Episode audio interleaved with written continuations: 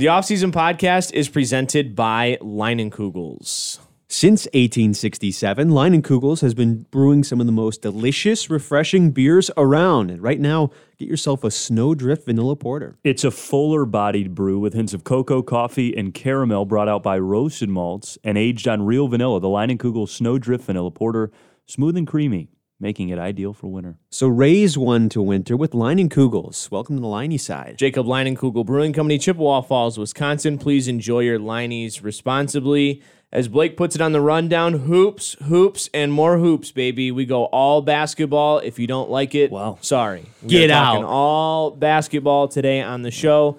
Big Ten Championship is on the line this weekend. Maryland, Michigan State, and Wisconsin in the running. We get into that. Where does Cassius Winston's uh, career rank in the lores of Michigan State basketball? We talk about that as well. Northwood making a run in the GLIAC tournament. Emoni Bates was in the headlines this week. We give the guys across the table a chance to dive into some N B A. And then we do quick hits to wrap up the show. So, without further ado, this week's episode of the Offseason Podcast. E S P N one hundred point nine F M presents the Off-Season Podcast, recorded every week inside the E S P N one hundred point nine F M studios, high atop Dow Diamond. Subscribe to the show on iTunes, SoundCloud, or at E S P N ten oh nine dot com.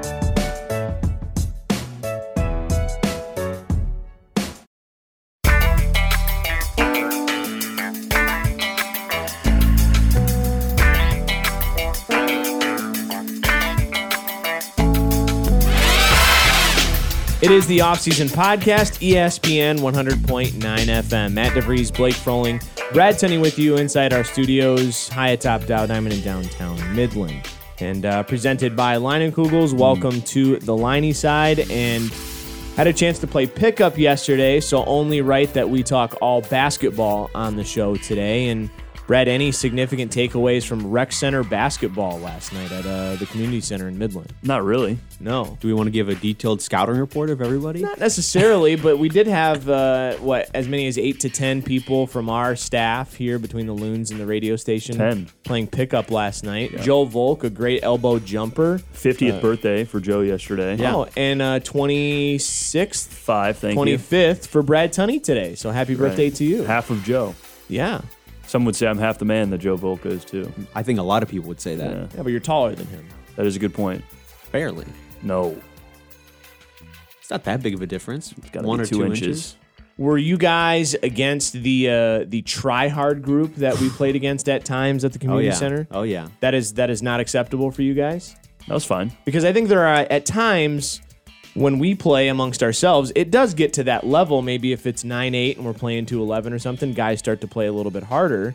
Or, like I do, you get on a fast break, you just train track it to the to the hole and miss a layup. Like, that's what I do. So there's a very physical at times, but they seem to be playing physical all the time. You don't like that? You got to read the room. I mean, if it was just all of us, our Loons crowd, I don't think we would have been throwing bows. But, you know, you get some other guys, they try hard, you got to respond.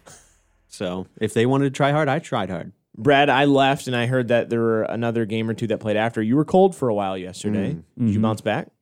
Uh, Last game, a little bit better. Yeah.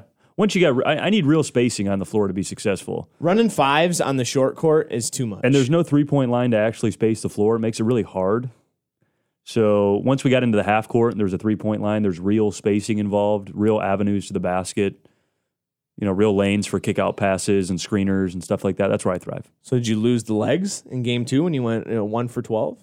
No, I never shoot, so I never lose my legs. Yeah, but you drove. That's a good point. Drove to the drove to the paint and didn't right. didn't happen. No, I I don't know if I missed. I probably went five of six in that last game, but missed the biggest basket of the game, which led to a Joey Hauser three to can it. Oh, Joey Hauser. Kind of nice. Joey Hauser, Joey Hauser, spot the difference. Not much. Well, that's for another day.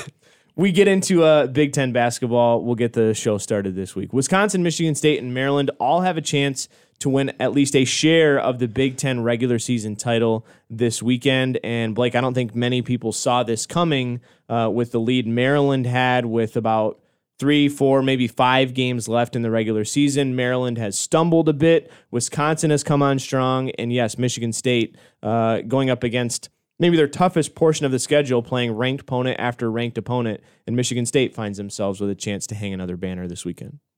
Maryland kind of choking right now. Absolutely. Uh, they had one of the biggest games in their Big Ten history against Michigan State. They had the big crowd, one of the best atmospheres I think we've seen so far this season, and they get embarrassed mm-hmm. basically on their home floor. Then they lose at Rutgers. They were down by twenty plus points for a lot of that game. They barely beat Minnesota. They lost to Ohio State. I mean, th- this is a totally different Maryland team, and I think Michigan has a very good chance to beat them on Sunday. Yeah, and so Maryland gets Michigan at home, right, mm-hmm. on Sunday at noon. Uh, Wisconsin playing a day before. They play at Indiana at Assembly Hall on Saturday at noon. Michigan State, last game in the Big Ten, four thirty on Sunday. So Michigan State going to know exactly what they're playing for. If they're playing for a share, did Wisconsin and Maryland both lose their matchups? Is Michigan State playing for the outright Big Ten title? There'll be a lot at stake regardless when Michigan State takes the floor against Ohio State on Sunday at four thirty. And I think the biggest surprise out of all of this is Wisconsin coming out of nowhere. I mean, they they seemed down and out, kind of just a middle-of-the-road season for Greg Gard and, and Brad Davison at Wisconsin, but they've rattled off win after win and now seemingly have come from nowhere to be involved in the in the title conversation. Yeah, they've got the benefit of of kind of a, a softer back end of their schedule. They've won seven in a row, five of those coming at home. Now, they did win at Michigan convincingly, which was an impressive win, but Uh, they they just play the schedule in front of them, and they have been winning, and I really didn't see this coming either. They don't really have a true star this year. Everybody thought it was going to be Brad Davison, but, I mean, he's just been all right. Mm-hmm. They're just a well-balanced team, a classic, frustrating Wisconsin team to play, mm-hmm. and one that you don't want to see in March. So Blake poses the question, Brad, what means more, a regular season title or a tournament title? Now, I think mm. this can go different mm. ways. I think the obvious answer is a regular season title. Mm. Um, I think those mean more if you're hanging banners. There's, you know, the, what is it, a twenty-game conference schedule that you have to play. Um, but a tournament title means a lot more to your N C double A tournament seeding. If you win the Big Ten tournament, that's going to maybe move up, move you up a, a line or two in the N C double A tournament seeding. What do you think means more, regular season or a tournament? Mm, I think the postseason tournament. Because kind of like a what have you done for me lately type thing, and also big moments stand out long term. Uh, can you guys remember in the last five years how many conference tournament championships Michigan State has? Two or three. And how many regular season championships? Is it harder to remember the, the regular season ones than the conference tournament ones? Um, no, I think the regular season ones are easier to remember because the, there's the culmination of a season of ups and downs. And you remember the big games. You remember the games Matt Costello playing against, uh, I think it was a Maryland or a Purdue. Miles Bridges hitting a big shot against Purdue in the regular season.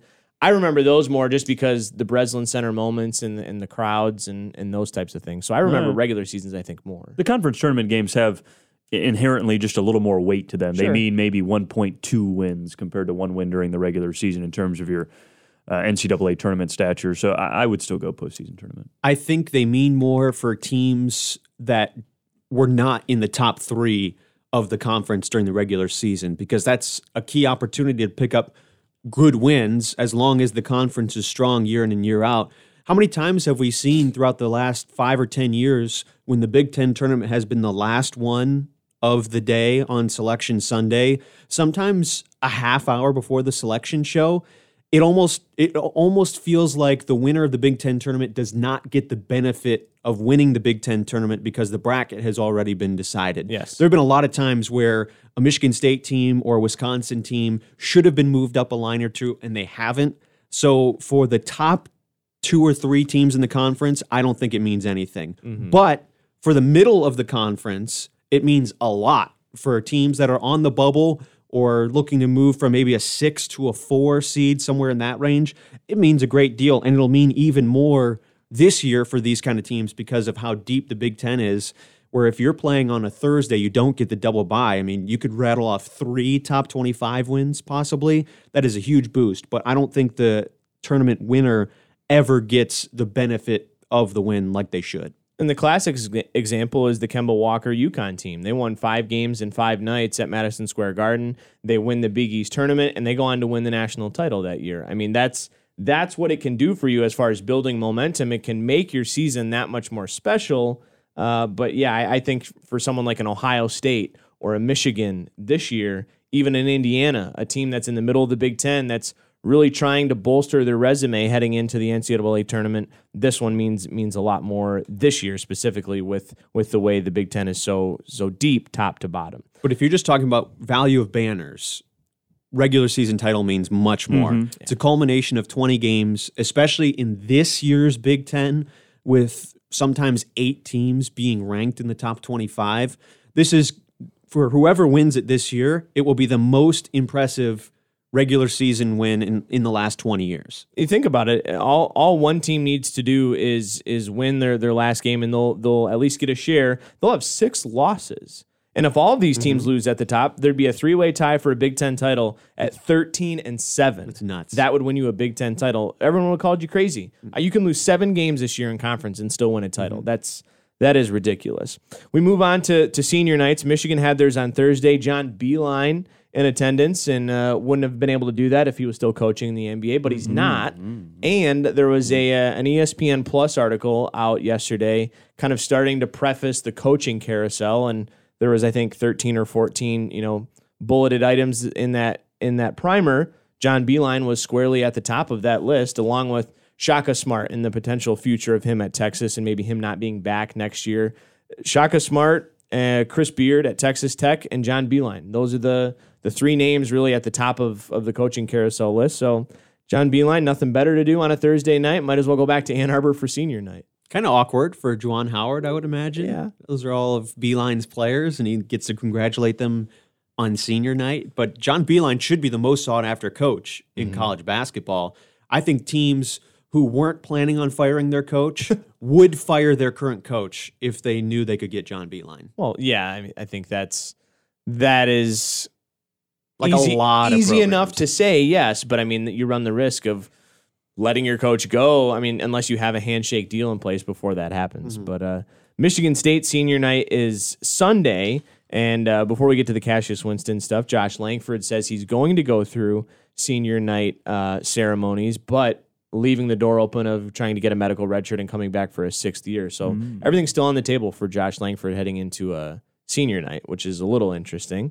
Uh, the potential of him being on the team with Joey Hauser coming back. If Xavier Tillman comes back for his senior year, Rocket Watts, the, the team could be very good again if uh, if Josh Langford is able to get a waiver to come back. Does he want to come back? Yeah. Is that is that I thought the the I thought he said he didn't want to. He's left everything open. He has not committed to anything, but going through senior night ceremony certainly lends credence to the fact that he's going to leave. And I think it if he's able to find a way to to get his way onto a G League roster next year, I think that's the best route for him. You know, either that or go over Europe and, and make some money.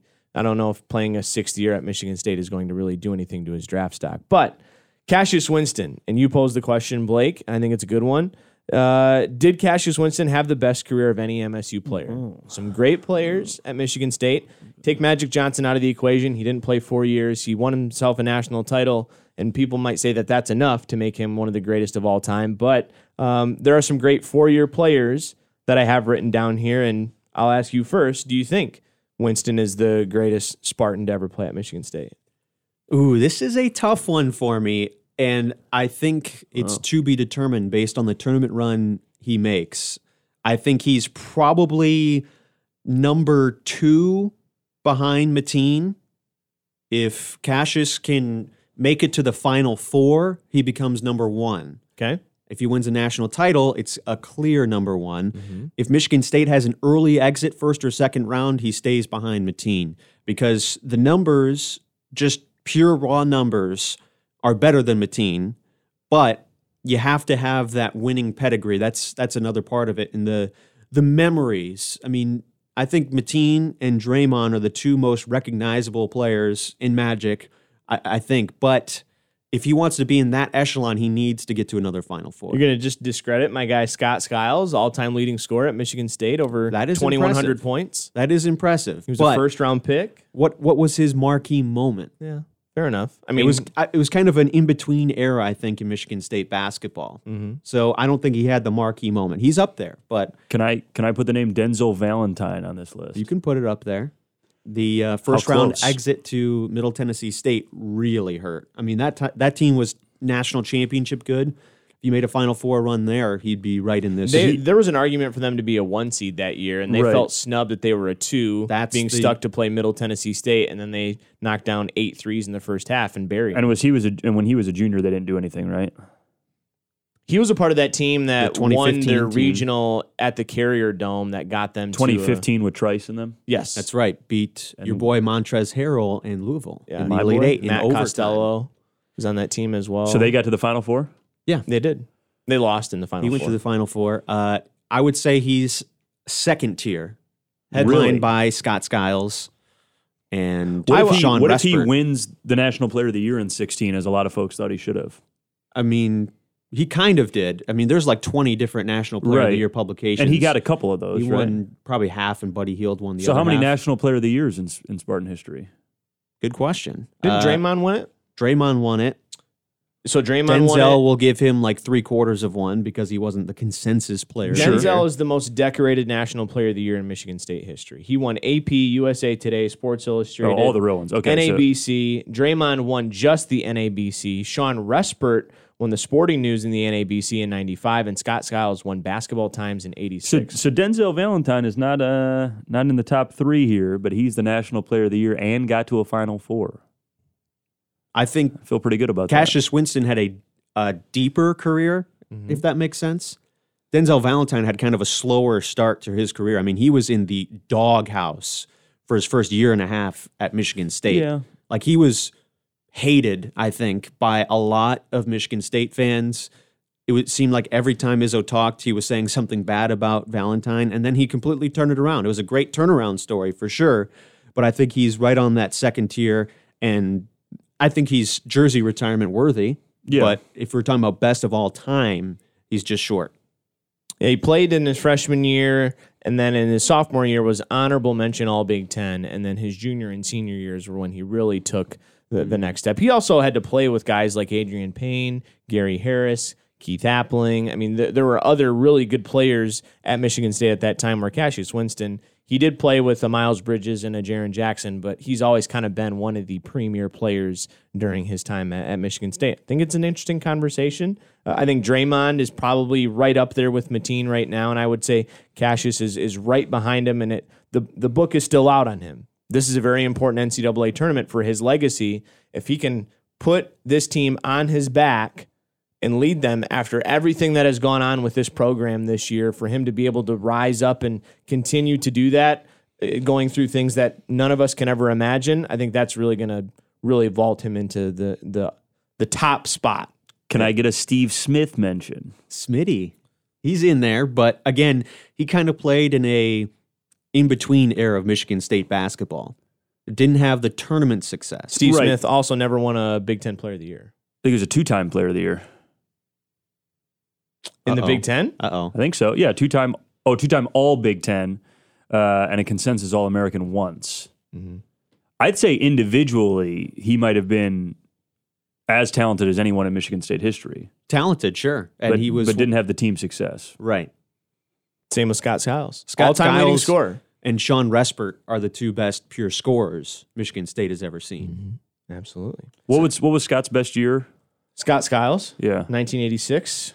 When he won Player of the Year. Went on to be a first-round draft pick of the Milwaukee Bucks. So oh, this is a game log. That's we don't need to dive into Scott Skiles. No, he wants to dive in. That's, that's I'm surprised... He's, He's the first th- involved in this conversation. So, okay, so Scott Skiles, sure, four years, all at double digits. Best year was his senior year, obviously. That year he was National Player of the Year, twenty-seven a game. And if I give you Steve Smith, he had he had two years of twenty-plus point scoring years and three years at forty-one percent from the three or better. Well, did Skiles even have the benefit of the three-point line? He didn't. So, you know, he did in his first year. How's that possible? Did they get rid of it? They bring it in, the college game, and then no lose idea. It? This is this is above my pay grade. I do not know. Sports Reference has him shooting threes as a freshman, but then not as a sophomore, junior, or senior. Correct. Very strange. My We, we should have probably college basketball history here. Wow. I knew that they had it after the N B A. Right. And they didn't have it in eighty-five. That's a tough one. This is good content. Debuted in nineteen eighty-seven. There you go.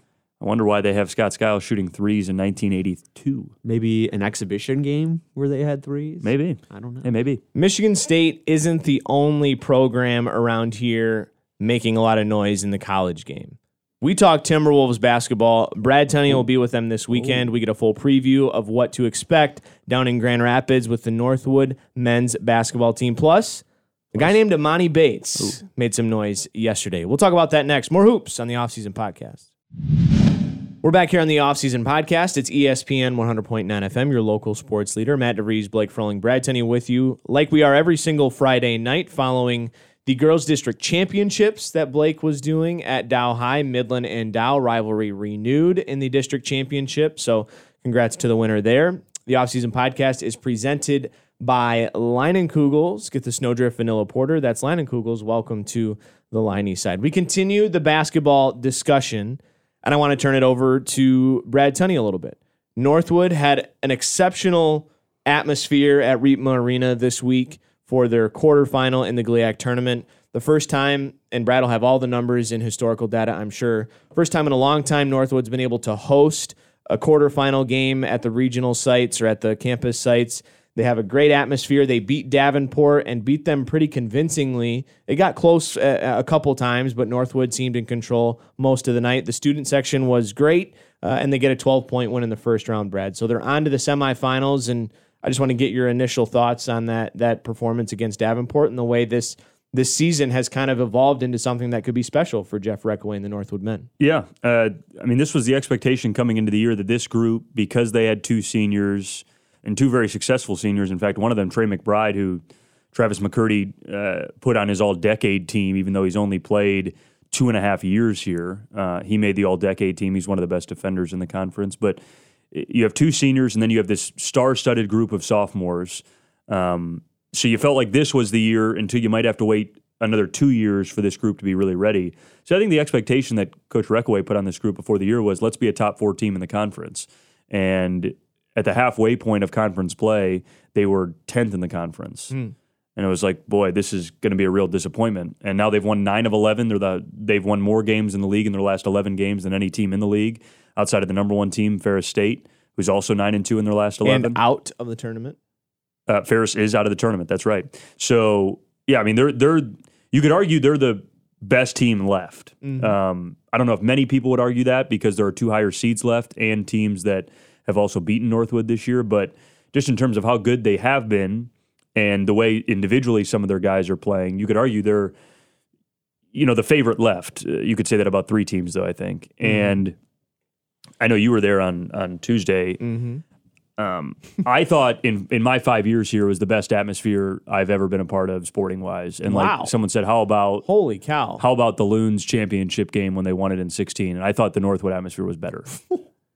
um, well, we'll disagree there, but that's totally fine. I mean, that's that's high praise from you. Yeah. Uh, like I, any I, of the high school games, state championships we've yeah. done, Midland High state semi football, like that's yep. that's crazy. And I just think I think one of that is a bias towards basketball, and especially in a gym that size, it's not very big. Mm-hmm. It's a high school type gym, right? Mm-hmm. There are high school gyms bigger, and you put as I thought, I, I thought it was a Division One type student Sound. section. It was oh. a Division One student section in a high school gym. Mm-hmm. And if you just kind of pictured that, if you took half of the I zone and put them at Midland High, how ridiculous that would be. And that's what it was. I would agree with that. And I mean, that's exactly what it was. And only Northwood can do that in in the GLIAC. And, and that's why there's no better student section in the GLIAC. Only Northwood can do that because everyone at the dang school is an athlete. Mm. So they all support each other. Mm. You know, I don't know what the percentage is of the of the enrollment, but it's like seventy percent of the enrollment are athletes. The whole front row was women's basketball and football. Yeah, and some of the baseball guys, and to the left it was softball and soccer players, like so and, and track athletes. So the whole student section are athletes. They understand what the athletes on the court are going through. They want to support them because they support them in the other seasons. It, w- it was a Division One student section who stood for, of the forty-minute basketball game, thirty-seven and a half minutes of it stood for the whole thing mm-hmm. in a high school gym mm-hmm. for a conference tournament game that they had not won in sixteen years. I mean, it was of epic proportions and, and historic proportions. And I think Fred Kelly had a headline because he was there too, and he covers those games essentially for fun. You know what I mean? Like the Daily News doesn't, you know, fully support coverage as as we know of a lot of things anymore in the city. And Fred shows up to do those games and loves doing them. And I think he said it was the most, it was the best atmosphere he has been a part of in five years in the city. And I would echo that. I th- I thought it was tremendous. Just, I'm just thinking and letting that set in for a little while. I mean, you you have a Loons championship, which I'll be biased towards one hundred percent. That was it, it was probably better was overall. The, I just again the, size of the arena oh, I know. forces you to be a part of it a little more. And I'm I'm like obviously disconnected from a yeah. championship game because I'm up here in the booth, whereas that like I'm literally on the floor for Northwood. I'm so, just trying to put it in perspective for yeah. some people. I mean, the we've got Midland Owl football every year, sometimes twice a year, mm-hmm. with ten thousand people at Midland Community Stadium. We've gone and done Davis and Lapeer games, which are pretty crazy. Mm-hmm. We've done Grand Blanc Carmen Ainsworth basketball. We've done two Heritage State Championships on the girls' side, and we've done Dow Midland basketball, boys and girls. I mean, there are so many great rivalries and atmospheres. Saginaw High Arthur Hill basketball. Mm-hmm. Even, you know, three, four, five years ago when Brian Bowen was here and Brad and I were doing those games, those were crazy. Eric Davis, who went on to play at Texas. Like, there are so many great atmospheres, and to stack it up like that is is really impressive. Jack Ammerman, twenty-six points. He got the place going, five of eight from three. Danny Culp, seventeen, seven, and four blocks. J K. Lewis had fifteen. He battled foul trouble all night. And Evan Loudon, who's kind of filled in for the injured Trevor Davis, uh, a transfer coming in for Northwood. Brad, he played a, a big part in that game as well, and I just think kind of just goes to show you. I mean, Rec got into it. On the floor, there were offsetting technical fouls between the head coaches. I mean, there was there was tension and energy in the room and just made for a, a fun night of basketball. And, and you'd hope, right, that that can propel them to a win on Saturday, even though they've got to get on the bus now and go to Allendale, where Grand Valley is going to be hosting the, the semis and finals. Yeah, I mean, not to push anything forward, but they're a heavy favorite going into nor- the Northern game tomorrow on Saturday. Just in terms of travel, they're only traveling about two hours. Northern obviously comes from Marquette, which is much a more travel. Bus ride. Um, it'll be interesting to see if, like, can Northern get a practice in on the gym the way Northwood, I think, is doing today mm. uh, on a Friday because is of Northwood how long, here or they've traveled already? They left this morning. Okay, Northwood left this morning because the G L I A C has a banquet tonight handing out all G L I A C team honors and stuff like that. So Rec has to be there with anyone who's honored, so they just figured let's send the whole team and let's get a practice in. So I don't know if Northern Michigan left on Thursday maybe to force themselves to be there to get a practice in today. After having to travel on Tuesday right. to Ferris. To wow. Ferris, and wow. then go back over the bridge, come back down today, maybe not get a practice Brutal. in. So their travel is way worse. They're the eight seed. Uh, they're a team that Northwood beat up in Marquette and in Midland by double digits. So, I mean, I, I think Northwood's a heavy favorite, and I also think Northwood just will travel better. Like, the Northwood fans traveled to S V S U and, and like, had more fans than Saginaw did to end the regular season. I know it's two-plus hours, but this is the first time they're playing in a in a G L I A C semifinal in, in, again, sixteen years. And I don't know if they've ever made the G L I A C tournament finals. I'd have to check with T M A C, but I don't think that's ever happened, so... Well, and, and the best part of it is um, just the way the, the schedule worked out for the radio station. Clear airwaves on Saturday, so Brad and Travis are going to be on the air. We'll have the full call of Northwood Northern for the for the G L I A C semifinals, and I think that's going to make for a great Saturday afternoon with us. And I'm I think we're hoping a lot of people tune in and listen to that one, and mm-hmm. then maybe come back and, and check it out on Sunday. And well, depending on the tip time, you might be able to get it in before the Michigan State game. Yeah, it will be the scheduled tip on Sunday will be one o'clock. That's perfect. So it'll go right up to Michigan State, which will go right up to Pistons. Uh, we'll have hours and hours of basketball on Sunday, hopefully. That's Blake nice. will just be sitting in his apartment with nothing on the television. But Blake will be only... producing on Sunday, oh. ideally. Oh, really? There was uh, there was an opening for uh, for airtime for Northwood basketball, but certainly a shortage of producers this weekend. So yeah, J O D going to be J O D on Saturday, yeah. and hopefully Blake on Sunday. Jerry O'Donnell. Oh. News to me. uh, but uh, G- great stuff with Northwood, and, and hopefully we're we're talking something much bigger on next week's show if Northwood can go down to, to G R and Allendale and get two big wins this weekend. The other thing I do want to touch on a little bit, and this will kind of lead us into our next segment where I give you guys the floor to talk anything N B A you want, um, especially with the way the schedule is. And there's no football, there's no baseball worth talking about. Might as well stick X F L? To... X F L? Well, no thanks. Okay. Emoni Bates uh, kind of took over Twitter a little bit because, who was it, Blake? Cassius Winston, Marcus Bingham, two other players, and Mike Garland all went and watched Emoni Bates and Ypsilanti Lincoln play last night, um, and which kind of made news and made waves that Michigan State is is throwing all the eggs in the Emoni Bates basket with the hope that either the rule change doesn't happen, even though it's very likely that it will, or the hope is maybe he decides he wants a, a year on campus somewhere, and they're hoping that's going to be in East Lansing. But kind of a big deal that so many guys went and watched Emoni play, even though he's just a sophomore and still has two more years of high school left. Yeah, it's going to be incredible. You only hope that he can, he'll stay at Ypsilanti Lincoln. I mean, he's already got the national profile, so it's not like he needs to go somewhere to be discovered, but... Also, the M H S A A doesn't allow these teams to participate in any of the showcase tournaments nationally, mm-hmm. which stinks, and yeah. another rule that needs to be changed. But, I mean, if you're Michigan State, you just have to operate under the assumption that the rule won't change until it does, mm-hmm. because he is just that good. You have to commit as many resources as possible as soon as possible, because all of the juggernauts are going to be after him. Duke, Kentucky, Kansas... As we've talked about before, just because he lives in Michigan doesn't mean Michigan State is the favorite. Mm-hmm. With a player of that caliber, it's national, international. Everybody will be going after Emoni, and he is that good. You mentioned the national profile, so much so that Kendrick Perkins on The Jump on E S P N mentioned him by name, saying if he declared for the N B A draft today, he would be a lottery pick. Mm-hmm. That's Kendrick's opinion. I think and, if he declared today, he'd be the number one pick. Ooh, okay.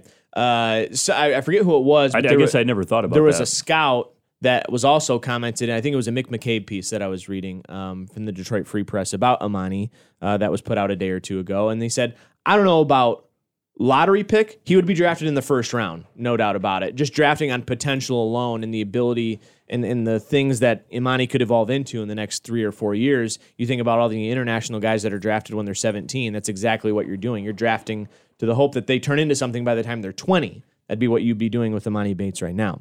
The thing I want to get to um, is how he would project. He's averaging thirty-one and a half points per game and nine rebounds already. Scored sixty-three and had twenty-one rebounds in a game against Chelsea this season.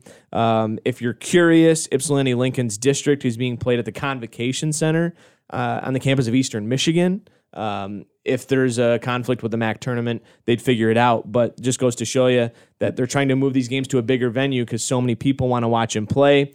If you're curious about when a local team would play him, it wouldn't be till Breslin. They would play a, a team from the S V L in the state semis if someone could get that far. So that's when uh, someone from the S V L would match up against Emoni Bates. The question I want to pose to both of you is, how do you think he projects? And like Brad said, he'd probably be the number one pick eventually, whenever he goes into the N B A draft, even going as far as to say this year. But compare him to some of the other one-and-dones that went number one. You've got Zion, DeAndre Ayton, Markelle Fultz. I've got it all the way back to two thousand eight. Um, could he be the best of the bunch in the best since LeBron? That's what many people are saying after they've seen him play two, almost two years in high school now. Well, he's got the potential, if you're looking at these guys' college careers, to be better than all of these guys on this list. I think of this group, Anthony Davis had the most remarkable college career, and, and he has the skill set right now to be even better than that. Mm-hmm. The question is, if you get the other five-star guys around him, like Anthony Davis did, whoever gets Emoni Bates should be the clear favorite to win the national title. I mean, he can carry a college team. He is that good, but you can only cross your fingers that he even will be in the college game. And right. as a pro prospect, he's right up there with any of these players and probably ahead of them. Brad, I'm going to go through the list quickly, and I'll tell you who I think Emoni Bates projects to be better than, and you tell me if I'm off base. Uh, Zion, I think, is is a close comparison, but I would cross wow. off Ayton, Fultz, Wiggins, Anthony Bennett, Kyrie Irving, John Wall, Blake Griffin, and Derrick Rose. I think Anthony Davis, Cat, Ben Simmons, and Zion Williamson. I think Emoni Bates could be right in that group if you're going for number one draft picks in the N B A draft. That's dating back to two thousand eight. Yeah, I think I think we've got to be careful. And as and as good as I think Emoni Bates is, I think you've got to be careful because a lot of the a lot of times these number one rankings in the high school game, I, whatever it is, don't translate to the N B A. They may translate to college, but if you just look at the twenty-four seven number one guys since twenty ten, and not just the number one guys, the guys that either have ninety-nine ninety-nine uh, ratings or a one thousand rating the way that Emoni Bates does, or a full one hundred percent the way Bates does, it's Harrison Barnes, eh, Anthony Davis, okay, star, but then Nerlens Noel, Andrew Wiggins, Josh Jackson, Marvin Bagley, R J Barrett. Zion didn't have a ninety-nine? He was not one hundred. That's crazy. Because so, Zion was was national headlines cover of Sports Illustrated when he was in high school in South Carolina, and everyone knew and was expecting him to do what he's doing in his rookie season in the N B A before he even went to Duke. What class, seventeen, eighteen? He would have been in the... eighteen class? eighteen class, yeah. So let's uh, let's check what he was at. Can't believe he wasn't the number one recruit in the country that year. Thought he was. He was number five behind R J, because R J Barrett was number one. He was the one thousand guy. And then Cam Reddish, Nasir Little, and Bol Bol all ahead of him. Bol Bol, better prospect than uh, Zion Williamson. That's crazy to think about. Don't tell our guy Riley Edwards that. Okay. Big, Big Bol Bol guy. So, I, I don't know, whatever it is, like, all of those guys, as you'll notice, are just lengthy wings. Like Barnes, Wiggins, Jackson, yeah. Barrett, Bagley. All of those guys are just skinny wings, the same way Emoni Bates is. I mean, he's got to put a ton of weight on his body. He's only one hundred eighty pounds right now. He's only, like, fifteen or sixteen now. He's sixteen. That's correct. But, I, I mean, I kind of blurted out that he would be the number one pick this year. It's how bad this draft would be, but I... I mean, I think you would take him number one if you're if you're a team in this draft. Like, you just take him, right? And then not play him. You just put and him in the G hope. League or something. You just not. let him play in the, you just let him play fifteen minutes in the G League, and then when you got to re-sign him to some contract, you just give him the max at twenty years old, and it doesn't matter. Like, I'm, I'm right. Like, you would have to. He w- he would get destroyed in the N B A. Yeah, I mean, he but wouldn't be able to do anything. In this Mick McCabe article, they're saying he would get destroyed in the G League right now. He Probably. would get beat oh, yeah. physically. Yeah. yeah, I mean, those are those are grown men. I mean, those are all fringe N B A guys. But is that guys. good for his development to go out down there and get beaten up in well, the G League? Well, not good for his development. I just think with as bad as this year's draft is, you would just take the kid that in three years you knew would be the number one pick anyway. That's all. That's Does this start a much larger conversation where somebody can draft the rights to him out of high school? He can go like to Michigan soccer. State. He can go to Duke. It's just like baseball. He can go to Duke, evolve under Coach K, and the Pistons own the rights to Emoni Bates while he's playing at Duke. You just waste a you first rounder. You do it in the rounder. N H L, too. Yeah. That'd be outstanding. I think It'd be I great for the college game. Yeah. Outstanding for the college game. So would he, you force the players to go to college no, while being it's drafted? It's just like baseball. You can go play in the N B A at eighteen if you think you're ready. And if you get beaten up and spit out at twenty-two, that's your fault. Tough. But you can go to college and play a year, play two, whatever you think you need to become better, but you still have that, that N B A team still has the rights to you. But all signs point to Adam Silver saying you can go to the N B A right out of high school, right? That that is almost a foregone conclusion at this point. Haven't heard any new developments yeah. on that recently. It's kind of been a dormant issue. Okay.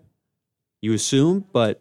Yeah, Monty had sixty-three know. and twenty-one. That we double, saw those double highlights, overtime right? yeah. against Chelsea. Jeez, we do talk about Adam Silver. How bad is the rest of his team? How bad is Lincoln? They were better last year, from what I read. Now it's pretty much him, and he's just putting the team on his back every time. And they'll and they'll win the state title again. Maybe one of the coaches, one of the opposing coaches, said he scored forty one night, and they needed every single point of that yeah. forty to well, win. Well, he's averaging thirty right now. Yeah, we will talk about Adam Silver's league next wow. here on the Offseason Podcast. Yeah. Back here on the Offseason Podcast, it's your local sports leader, E S P N one hundred point nine F M. Matt, Blake, and Brad inside the studios, high atop Dow Diamond. Once again, a reminder, check out Northwood, Northern Michigan, GLIAC Tournament Semifinals live here on the radio station on E S P N one hundred point nine F M. Uh, tip is at four on Saturday. Brad Tunney and T-Mac will be on the air live from Allendale T-Mac. on the campus of uh, Grand Valley State University, coverage of Northwood and Northern Michigan for a spot in the tournament title game. The N B A, and I'll give you guys the option. You can take this any direction you choose. Uh, we've always joked around that you guys can never get enough of the N B A. You talk about it so much, so mm-hmm. I figured why not give you guys your own spot on the show this week. What would you like to lead off with in the National Basketball Association? Hmm. This is just the Christian Wood appreciation segment, I think, because there's nothing else to appreciate about the Pistons right now. Okay. Uh, if you look at what he's been doing since he basically got the starting job, I mean, in the month of February, he's almost averaging twenty and ten, fifty-two percent from the field, and almost forty percent from three. He's playing at an elite level, Whoa. which is kind of crazy for a guy that almost lost his position on the roster to Joe Johnson, I S O Joe at thirty-eight years old, who spent the year in the Big Three and will play this year in the Big Three. Love me some Christian Wood now. I know there's not much to, to cling to with the Pistons right now, but he's doing all of this as the best player, arguably, on maybe the worst roster in the league. So with a grain of salt, last ten games, he's twenty-one and ten, two assists, plus uh, a block and a steal at fifty-three from the field and forty-three on high volume from the three as a big man. He's been, I mean, those are all-star numbers over the course of a half of basketball. That That's that's clear-cut all-star in the West or the East, no question. But they're one and nine during that stretch. Mm-hmm. So, I mean, he is doing this on, on a very bad team. I still don't think he is a centerpiece. It'd be nice if you could sign him for less than fourteen million dollars a year going into the offseason. That'd be ideal. Uh, but he is certainly not the Drummond replacement or something like that that we thought of. I, I mean, he is certainly better than Drummond was for this team. Um, but could you see him as being the starting center when you don't want your center to be the best player on the team?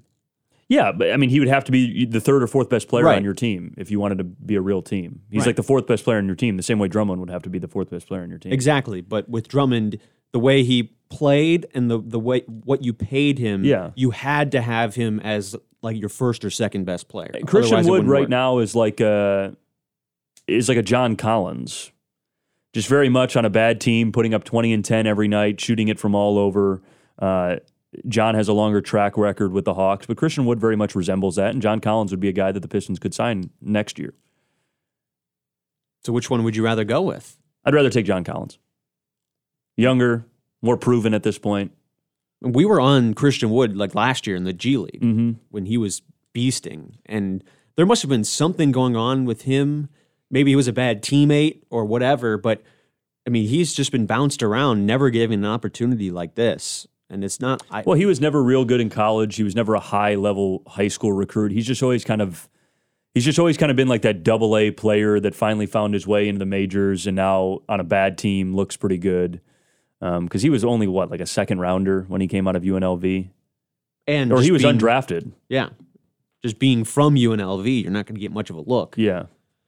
So this is the uh, bright spot. Sekou stinks now. He's in the G League again. Yeah, back to the G League as of today, along with Dante Hall. Um, I think the Pistons are now, what, a game out of the three spot for the draft? And the, uh, as we know, the top three spots uh, all have equal odds at getting the number one pick. Uh, in my mind, there's a top two this year with LaMelo and Anthony Edwards, maybe James Wiseman, but outside of that, I think you want the top three. Right now, they're six, but only a game out of three. That's right. That is correct. They're tied with Minnesota. They're half game back of New York and one game back of Atlanta. Pretty good. It'll be rigged somehow. Wow. Should we should we send that the lottery is, ten times? No, see what happens? No, no, no. uh, I was doing that downstairs with the N H L Tankathon draft simulator, and the Red Wings got the first pick like once. So I was like, oh, nice. That's promising. They that's should exactly get additional odds because of how bad they are in respect to the rest of the league. Like, yeah. They are so far behind the rest of the league, you should just, like... It's embarrassing. It should be proportional to how bad you are. Like, if you're six games beneath the next best team, the way, like, Golden State is right now, you should get, like, additional odds based on your placement in the league. Six more ping pong balls. Yeah, but that would obviously force teams to really tank them. And then it would just defeat the purpose of even having a lottery. Right. Which... Do you like Maybe. the idea of a lottery in general? I don't. I don't. I like the, the way the N F L does it. It it mostly works out right now. You almost can't tank in the N F L either. You can. That's why it works. But you can easily tank in the N B A and the N H L. Mm-hmm. I would agree with that. Yeah, that's what I was going to say. What, you looking forward to the N B A playoffs, Matthew? Um, I'll pay attention probably like in the conference semifinals. Like the conference semis. All right. Yeah. So like I want to see. You know, in the West, are the Lakers going to be that good? They're signing Dion Waiters, right? Is that a good move mm-hmm. for your Lakers? Open roster spot, another playmaker. It'll depend on how he fits chemistry-wise. How about this? I think... Depends on how many weed gummies he eats on the wow. plane. Wow. I think the N B A should go back to five-game series in the first round. Okay? Yeah, yeah. That's been trying to get pitched by the more progressive wing of the N B A following for a while now. Mm-hmm. I mean, for, first of all, how many times do you get an upset one versus eight? Well, I mean, last year the Bucks, I mean, pooped all over the Pistons, and right. they're just going to additionally poop on the goal, on Orlando this year. It's just not worth anybody's time. There are some early predicted lines that for game one of that series, which will be a home game for Milwaukee, it could be like a twenty-two and a half point line in, wow. in a playoff game. In the N B A. Yeah. Well, I mean, Orlando is twenty-six games back in Milwaukee, and there'll be a first-round playoff matchup. Yeah. That's nutso. Yeah. It also shows how good Milwaukee is. They're going to be like big... thirty games back of their playoff opponent. It'll be really bad because Orlando's eight games under five hundred right now, about to get into the playoffs. Hmm. Yeah, and I think just just the fact that the Warriors aren't involved anymore. Well, big Warriors. And just it, it'll be a new feel in the playoffs. Yeah, LeBron will still be there, but it'll be the Lakers. The Lakers are far more interesting nationally to watch than, you know, I, the Warriors were cool to watch, but I just, Giannis and the Bucks now, a chance to legitimately be the favorite in the East and get to the, the N B A Finals and, and have a team from Milwaukee playing for a championship would, would be crazy just from the, the whole Midwest perspective and, and not a big market and, and not a, a huge... world-renowned, bigger-than-life star like LeBron James, even though Giannis is as close as you can get without being that superstardom, net, you know, worldwide phenomenon. And I think he'll get there eventually. It's just not quite to LeBron's level just yet. All right, how about this? What? Uh, my dad hates the N B A, right? Big basketball fan. You, Brad, big basketball fan. You don't really like watching the college game. So, Matt, are you bored with the N B A style of play Ooh. and the polarization How of the style are of you? play? Um, I don't think it's the style of play. Like, I'll go watch a drive game courtside with Brad and be astounded at the level of basketball that I'm watching. Because we watch high school, and I watch C M U up close a lot, and I watch college basketball on T V. But even in the G League, it's just exceptional how much better the basketball is. So I'm not naive to the fact that these are the greatest players in the world, and that just what we're watching, you just kind of lose sight of how great the basketball is in the N B A. It's just, it comes down to a, an arena atmosphere perspective for me. I just like the college game and just the the passion and the what it means to the universities and the student bodies and season ticket holders in college and supporting the schools. That just really piques my interest. It's not for a level of play. I, I know that it's great. And, I, and I'm not going to ever discredit the N B A game. Your uh, your conference finals picks, as of right now, Bucks, and it doesn't matter who else. You don't think so? Bucks are going. I think by it's going to be by that. Bucks, and if the seeding works out where this is possible, Bucks and Celtics. Yeah, Celtics are the three right now. I think they're pretty clear. By that account, you think the Bucks are going to sweep whoever's in the conference finals? You think they sweep? I don't the know Celtics? About a sweep, but they should beat anybody easily. I mean, there are... Based on the statistics of the regular season. Yeah. Okay. But different in the playoffs. A question, and I don't know... Who are yours? Where, well, we didn't. We need his West, and we need yours. I don't quick. remember where I heard this, but do you think in in a series between Boston and Milwaukee, Jason Tatum would be the best player on the floor? Ooh. No. For at least a game or two. Like, offensively, when Giannis oh, can't mean, shoot the ball... You're just talking about, like, in-game performance, who performed yeah, like as Jason the best Tatum, player. Two out of the six games in that series would be the best player on the floor. I mean, he he has a pen- potential. I thought you meant, like, coming into the series, no. is he the best player? No. Because I think I think in a world where Jason Tatum outperforms Giannis, like, just in a one-on-one matchup in the conference finals, Boston could take them to six or seven. Yes, but do they have the, the depth around them like Milwaukee does? No, possibly not. I think it's naive to question Milwaukee winning anything other than the championship this year. But if they stay healthy. But I think I think Jason Tatum in a playoff series could outbattle Giannis one-on-one. Right, but he would need to do that for seven games. Yeah, or enough Can games. Can he do that? Or enough games. No, I don't think he will. In the West? You writing these down? Yep. Uh, in the you West, it's in the West, it's Lakers Clippers. Well, he didn't give his e- you, you didn't give, give the West. I mean, I didn't get a chance Bucks, to. Bucks Celtics in the East. Okay. Uh, just just because I think the best player in the East is obviously Giannis, and the second best player right now is probably Jason Tatum. If you took a snapshot, that would be tough to argue. Uh, in the West, Lakers and Clippers, yeah. It's a boring yeah. pick, now that the seeding has worked out. There was a while there where it was like, boy, are the Clippers actually going to care enough to even be a top three seed to avoid the Lakers in the second round? But I think the, the Clippers have actually turned it on lately. Um Paul George still isn't really healthy, but they're actually playing minutes with their closing five now. Uh, Harrell, Lou, Marcus Morris, and then P G and uh, Kawhi. And Kawhi. So those five together, when they play minutes, the the plus minus numbers are pretty ridiculous. There you go. Basketball. Lakers, Oops. Clippers, Bucks, Celtics, and then Bucks. Uh, and I truly don't. I truly don't know a Lakers Clippers series. It seems like the Clippers individually have owned the matchup with the Lakers, even if the Lakers yeah, are having a better season. They just choose to play them. But playoff LeBron, baby. That's another X factor. Yeah. Team on his back. Yeah, and I don't know. I don't know what. The, I don't know what it means when you actually get into the Staples Center and. Like, you get playoff Laker fans, which are going to outnumber the Clippers every night in a series that all seven games are going to be at Staples. And that would be, that's going to be insane. Has that ever happened? Lakers, Clippers? I don't know if the Clippers have ever made the conference finals in their history. I'm just talking about Lakers, Clippers in the playoffs. I don't know. I mean, the Clippers historically, I mean, it's it's hard to find years where the Clippers actually made the playoffs and then to actually... Right, match up with the Lakers. Yeah, because the Lakers have been high-seeded so many times. It's probably happened in the first round maybe, but... Um, You get a seven-game series in Staples where ninety percent of the fans in there will be Laker fans, and you have to hear that for seven. You're you're playing on the road seven games if you're the Clippers. Does that matter? I don't know. I don't know.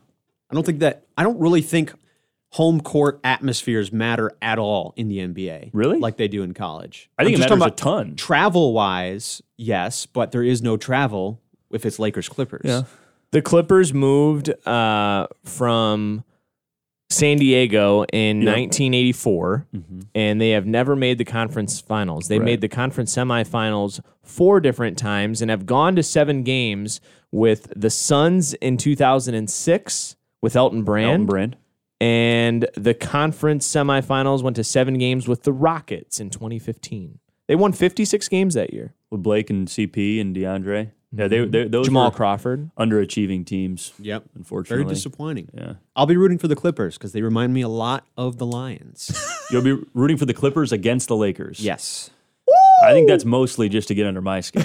uh, that's certainly a part of it, but if you just look at the team's histories, Clippers, zero championships, zero conference finals, you have to root for them to win at least one at some point. The Lakers have enough titles. Don't they also have like less likable people on their team? Hmm. I wouldn't say that. Kawhi, Pat Bev, like just kind of unlikable I love dudes. Me some Kawhi. Really? I really enjoy him. Hmm. That will make for a contentious Loons radio booth in the middle of May. When if the I show up for those Loons happening. Radio games. That's I right. Know. I mean, I'm not going to be heartbroken emotionally if the Clippers lose. I'm just, I'm going to pick someone to root for because it's more fun if you have a rooting interest. Come to think about it, and we are really snowballing in this segment. Let's do it. Um... We'll make for some great on-air banter because the games won't have happened yet. You'll be previewing Lakers-Clippers every night on a Loons broadcast before they tip at ten thirty. No, they'll have to move those games. Uh, they'll be like nine o'clock tips. Preview for two hours and then live play-by-play of Lakers-Clippers for the final hour of a Loons broadcast. Then you'll notice like in the seventh inning, the, the, the level of play-by-play, the, the amount we're talking just drops because you'll turn around and be watching the television. They would, they would have to run those as nines and sixes locally, maybe even five thirties locally and just for eight thirties. Time. Yeah, and eight thirties. Yeah, but you're going to have the East games and unless you alternate them every other day. But you can't. They're going to have to have games on the same day and you're not going to make the Bucks play yeah. at six o'clock. Yeah, and the T V networks will yeah, never. Who cares about Milwaukee's media market? Make them play at four. Who cares? You know, give yeah. us the L A teams like at seven o'clock on the East. That's why That's East gonna, Coast. There's going to be a couple ten thirty tips in the Western Conference. Eastern time zone terrible for sports. Very, uh, uh-huh. very annoying. Central time zone, I think, is probably the best. How about this? No time zones. Just make it all the same yeah. time. Get rid of daylight savings, which is coming up here soon. Yes, that's right. Spring forward. Yeah. It's the worst. I will be a proponent of no daylight savings, but yeah. I think no it's time, time we end that. It was, just... a, it was a great policy one hundred years ago, and we can kill it now. Right. Mm. I agree. Quick Hits is next, the Offseason Podcast. Final segment here on the Offseason Podcast, your local sports leader, E S P N one hundred point nine F M. Matt DeVries, Blake Froling, Brad Tunney with you inside the studios, high atop Dow Diamond. If you missed any of the show, you can find the podcast version of the show wherever you get your podcasts. Uh, that's Apple Podcasts, um, Spotify, SoundCloud, um, but mainly go to E S P N ten oh nine dot com, the revamped website for the radio station. The podcasts are down at the bottom of the homepage. Recent episodes, links to subscribe. Uh, you can do that all at E S P N ten oh nine dot com. We get into quick hits. I have a couple things uh, off the top that are sports related and then one off the wall. Sports betting in Michigan will launch March eleventh. It's going to be big. This time next week, you will be able to place sports bets in person in the state of Michigan. That's exciting. What it about is. Via app? No. Will, no. Will apps be developed? twenty twenty-one. Seriously? Like, not for March Madness, and then no one's going to care to bet on baseball in the summer. May, I would what think. Do you mean no one? I mean, geez, yeah. You won't even talk about spring training. You're going to bet the daily lines for one sixty-two games? I don't think legally we can. Um, Working in minor league baseball. I bet. We cannot, so uh, don't be excited. Right. I bet that they'll try and push it through for football. You That's bet. It. Yeah. Get Pun it. Intended. The app the app is where you, you're really going to see the money flow. Oh, yeah. Right. From I mean, Blake once I, once no, I can do it in my bed, in my to. underwear, and I can, yeah. What? Not allowed to. So. What do you mean? You're we setting work for that? A baseball team. So. Yeah. You can't bet on anything? I don't think by I don't law, think so. I don't think you sign a waiver, don't you? As a minor league baseball Where? employee? When? When did I ever put pen to paper on that? Look it up. I think it's just assumed. I do as a G League employee. Who knows? If Major League Baseball decides to disband us, then I'll do whatever wow. I want. I'll bet on whatever I want. I'm just going to play it safe on air and say I will not be gambling whatsoever. You're assuming that a lot of people listen to this That's as well. Right. Especially the fourth segment. Red Wings' worst record in the N H L by twenty-three points. The N H L does do a lottery like the N B A, so they could fall to the fourth pick still. All right, what's next? I'm fairly confident the Red Wings will not get the first pick. Really? Even with Steve Yzerman and the Red Wings being a blue blood franchise, you don't think they'll rig it and let them this get guy, the number This guy pick? Thinks wow. the lotteries oh. are just completely tossed. I think we're extremely naive to think that all these things don't have... You see how the World Cup happened? See what's going on with that? No. Still lawsuits regarding that stuff. The thing, the fact that you think this is, is that all my boy real... Sepp Blatter at the top of it? Yeah, he's in jail. Sepp Blatter. He's in prison. That's an, that's an evil name. Sepp Blatter. That was my boy back in the day. Like evil people? No, no, he's just a funny guy. He's uh, like the he was like the foreign Donald Sterling.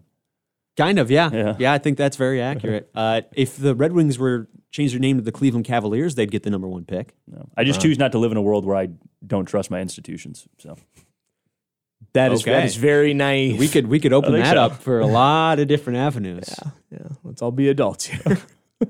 uh, okay.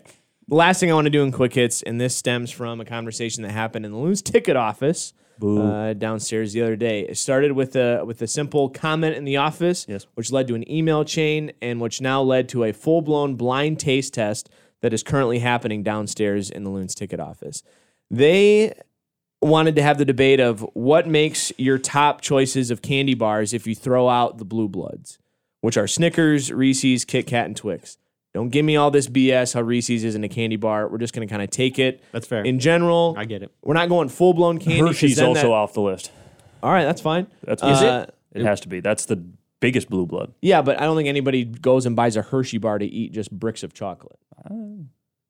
But we're not doing like Skittles, Starburst, Sour Patch Kids. That, this is candy bars. Chocolate-centric candy bars. Correct. Well, no, because some of these don't involve chocolate, but okay. Payday doesn't have chocolate in it. That's fair. Okay. Fair. But you get the idea. Yep. So there are, I think there is close to twenty options that they're going to be taste testing downstairs of all these different things wow. that people like that would be in their top five of candy bars, you know, even with some of these other ones in there. And I would just like to hear, do you have any off-the-wall favorite candy bars that, that you have? We don't have to do a full-blown draft. I just want to hear kind of some comments. I've got Baby one. Ruth for me. Okay. I like a Baby Ruth. Ruth, Ruth. Payday's the good. Baby Ruth, yeah, Ruth. As well. The Goonies. Um, uh I have a clear number one. Yeah. Okay. Uh, it's called an Aero bar. Okay. Are you familiar with it? No. A E R O? Yes. Yeah. I believe it is a Canadian candy bar. It is the best chocolate I'll take your socialist I have chocolate and ever had. That, right? And it's very simple. It's just a chocolate bar with air pockets in the middle. And the quality of the milk chocolate with the texture is unbeatable. Aero I, bar is a clear number one for me. Yeah, if you okay. Google Aero bar, you get Aero it, bars for bikes. Yes, that should say all you need to know about the Aero bar. I'm not saying like bar. It's the best, pop, most popular off the non. If you walked blue into blood. A gas station and you saw an Aero bar, that's an immediate buy for you? Yes. Wow. I'd say, what's up, hoser? That's right. I'd be wearing my toque. Any anything else that's more American based that you like, or are you going to stick with your Aero bar? A Three Musketeers is a... Ooh. You don't like it? No. Just not, not, I don't like the I feel text. Like it's pretty similar to a Baby Ruth, is it not? Definitely not. It's like all nougat in the middle. Mm. Pass on that. Are you even a candy guy at all? I don't eat any chocolate, so. That's right. You have the fake chocolate, a k a white chocolate. Right. I only eat white chocolate. I will say the Hershey's cookies and cream is very good. Very good. Yes. That's your favorite? That's, Probably the that'd worst be the only chocolate bar I think I've ever actually eaten. I've never even bitten into a Three Musketeers. A Snickers? Or, a Kit Kat? No, a Milky Way. I've never had a bite of any of them. Almond Joy. How do you do Halloween? Almond Joy stinks. I'll throw that out there. Riley Paulus loves an Almond Joy. Right. I just don't like coconut. You just like gotta coconut. like coconut. Coconut I hate sucks. Coconut. Just generally speaking, that's a... I like coconut ice cream, like the... No. No, like that's the a cho- bad Like take. the chocolate chip with coconut in it. Take. It's good. Anything with coconut Butterfinger, is ruined. one hundred grand, never had any of those. Butterfinger, I think, is overrated. I think a lot of people would say Butterfinger is a blue blood. Butterfinger is good in a blizzard, but not as a candy bar. Right, just stand alone. You got to eat the whole thing. I'm not... I don't want it Would agree. Butterfinger. Would agree. Sticks to your teeth. Yes. I I hate that texture. Yep. Okay. I've never had a lot of these secondary candy bars, though. Secondary? Never had a hundred grand. Never had Mounds. Never had a Mars bar. Never had a whatchamacallit. Oh, whatchamacallit. Never good. had a Heath bar. Never had an O. Henry. Heath bar's good. I'm just going through all these that are on here on this list. You got to be dead to like O. Henry's. Clark bar. Never heard of that. Mars You've bar is also it, very old. Sure. Mister Goodbar. Yep. Yep. Mister Goodbar, great. That's Crackle. also, yeah. Crunch bar, all kind of the same thing. Sky, bit of honey also. Might have to be in a grave to enjoy that one. Never heard of it. Uh, Coffee Crisp is decent, but that's... These are just old fringe, candy bars. Yeah, old people candy bars. The Abba Zaba, classic. Never heard of it. Uh, Wonka bar. Never had one. Never had one either. An Idaho Spud. That's just not The real. Sugar Mamas. How do we feel about York Peppermint Patties? Terrible. That's terrible? Yeah. I love why. I like the Olive Garden mint chocolates as opposed to a... Okay. And that's, that's not peppermint, Those right? are Andes chocolates. So those are real chocolates Andes that you Mountain. could buy somewhere. Mm. What about a Rice Krispie treat? No, we're that's, I like a, I like a... I don't think that's in the same... Same category here. Now we're getting off topic. Don't forget Northwood at Northern uh, North, Northwood, Northern Michigan on Saturday. Brad Tenney and T-Mac will have the call from Grand Rapids. Michigan State, Ohio State on Sunday for a Big Ten championship. And then Blake's got the M H S A A tournament all week. Next week, stay tuned to E S P N ten oh nine dot com and our social media channels for what to expect for games each week. Until we talk to you next time, for Blake and Brad, I'm Matt. This has been the Offseason Podcast.